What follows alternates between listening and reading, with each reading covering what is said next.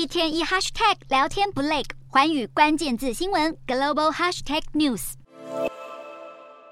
现年七十岁的俄罗斯总统普丁，双手紧握扶手，腿部一次又一次抽动。另一段画面中，他则是搀扶桌缘，眼神涣散，身体看似疲乏无力。普丁越来越常被拍到做出不自然的怪异动作，令外界谣传他是否罹患癌症或帕金森氏症。流传已久的谣言至今都没有证据支持，让莫斯科当局得以不断反驳总统罹患不治之症的说法。不过，有一份最近外泄的美国机密文件，不仅明确指出普丁正在接受化疗，还透露普丁麾下的两位高官——俄罗斯国安会秘书长帕特鲁舍夫以及俄军参谋总长吉拉西莫夫，趁着他化疗休养期间，密谋阻碍进攻行动。故意输掉战争，瓦解普丁政权。美方机密文件与外界传闻不谋而合。如果现实也是如此，代表普丁已经充满遭政变夺权的疑虑。然而，除了受内忧困扰之外，这名威权领导人也外患不断。俄罗斯高加索盟国亚美尼亚的国防部近期宣布，将在今年八月份参加由美军驻欧司令部主导的北约成员国军演，让亚美尼亚老大哥俄罗斯勃然大怒。有女版战狼之称的俄国外交部发言人沙卡洛娃炮轰北约，诋毁俄罗斯，妨碍俄国与盟友合作，触发冲突风险上升，破坏局势稳定。尽管俄方发动口水战，跟北约言辞交锋，事实却已表明，越来越多以往亲俄的国家开始向北约靠拢，反映普丁勤无实力后，不管对国内或国际，都已经影响力大减。